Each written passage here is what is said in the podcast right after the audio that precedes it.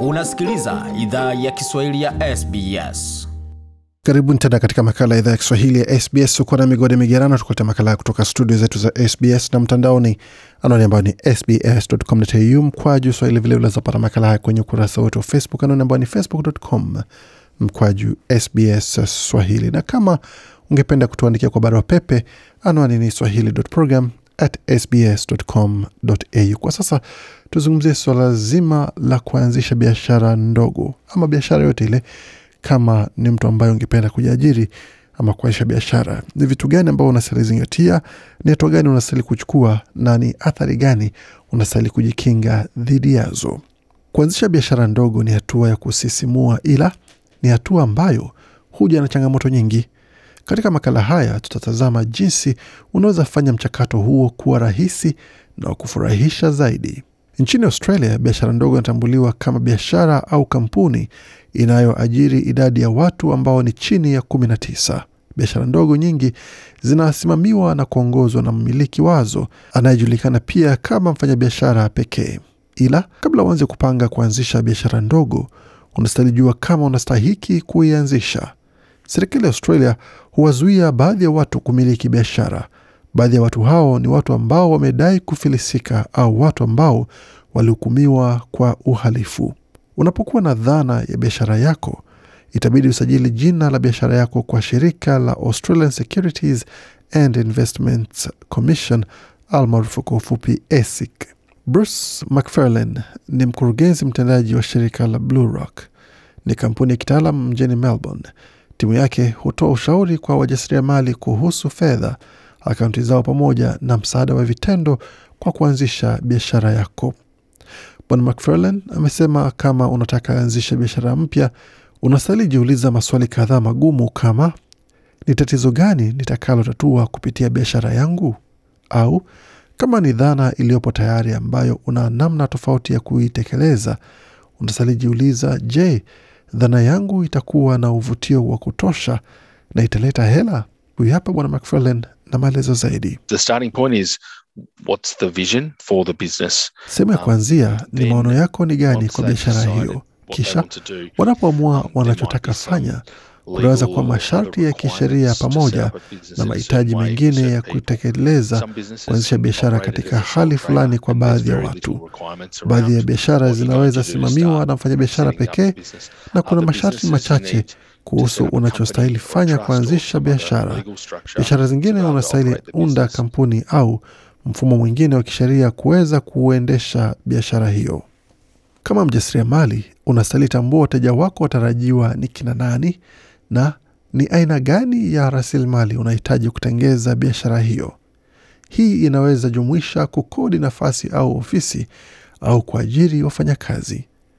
Alexandra Sinclair ndiye mmiliki wa Port Dispensary, ni duka la kubuni vifaa vya udongo. Alizindua biashara yake mjini Melbourne chini ya mwaka mmoja uliopita. Amesema wakati dhana ya duka yake ilikuwa wazi kwake, ilichukua miezi kuianzisha. Since we got the property, um, it took me about five Tangu tulipopata jengo hili ilinichukua Um, takriban miezi tano au sita where I wanted kabla niliweza kuifungua, kupata tu ambako kila kitu kinastahili enda, kuwa na bidhaa za kutosha kuweza kufungua. Ilinichukua takriban miezi tano au sita. Ilichukua muda mrefu zaidi kuliko nilivyotarajia, na kama ningeweza ifanya tena, pengine ningeliokoa hela nyingi zaidi na kuwa na watu wengi zaidi wanaonisaidia. Mara nyingi wamiliki wa biashara ndogo hukabiliwa na wakati mgumu kuelekea kwenye uzinduzi wa biashara yao kwa sababu wanajaribu kufanya kila kitu wenyewe.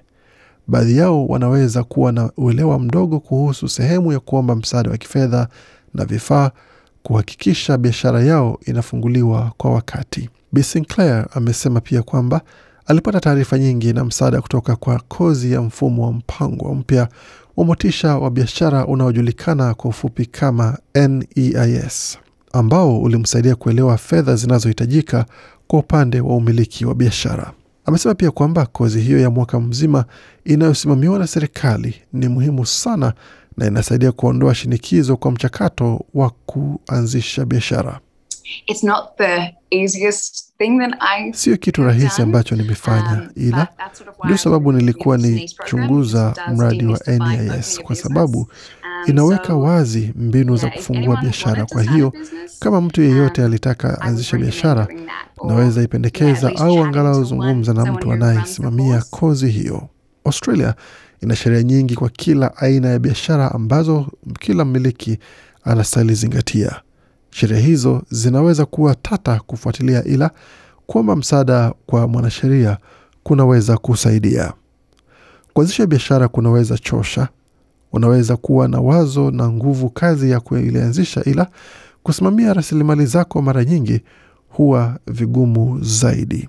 Rahul Kumar ni mkurugenzi wa kampuni ya Allied Legal.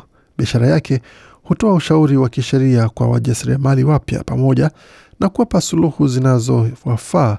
Amesema biashara nyingi mpya na mawazo ya ubunifu siku hizi yanahusu teknolojia. In terms of just the basic legal structures and, and the and the vehicle through which Kwa upande wa uh, miundo ya kimsingi ya kisheria na uh, gari ambalo um, biashara hiyo inaendeshwa kupitia inaweza fanyika kwa kasi sana, ila um, kuna mengi kwa upande wa uh, kufanya biashara hiyo iwe hai na uh, inategemea utata wa biashara hiyo. um, uh. Wamiliki wengi wa biashara ndogo na za kati huamua kuchukua mkopo kuanzisha biashara zao, ila mara nyingi huwa tatizo kupata atakaye kukopesha hela anayeelewa mahitaji yako ipaswavyo kwa biashara hiyo. Huyu hapa na maelezo zaidi tena As far as small business loans go, kuhusu mikopo ya biashara ndogo. Si kama mikopo inapatikana kwa biashara yoyote. Mfadhili mwenye ujuzi atahitaji utoe mpango wako wa biashara kuhakikisha unajua anapokukopesha hela, hela hizo ziko salama kwa sababu anataka kupokea faida kutoka mkopo huo. to ensure that you know when it's lending you money uh, that that money is um, safe so to speak because it obviously wants a return on on the money that it's lending Kwa sababu ya ugumu huo, biashara ndogo nyingi hupewa mkopo mdogo zaidi kuliko zilivyotarajia kupata. Mkopo wa biashara ndogo ni tofauti na mikopo mingine, na viwango vya riba vinaweza kuwa vya juu kuliko unavyoweza tarajia. Katika hatua ya mwanzo wa um, biashara mpya, Kile ambacho huwa tunapendekezwa kwa kawaida ni kama unaweza pata namna ya kuendesha biashara yako bila kuchukua madeni.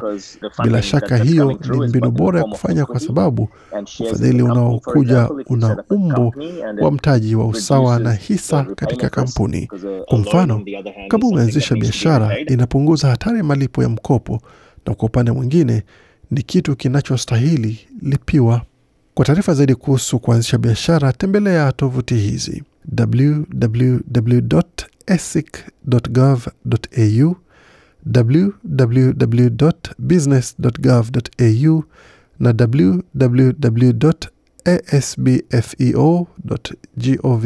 www.asbfeo.gov.au. Tunatumai kupitia taarifa hii umepata uelewa kuhusu jinsi ya kuanzisha biashara hapa nchini Australia.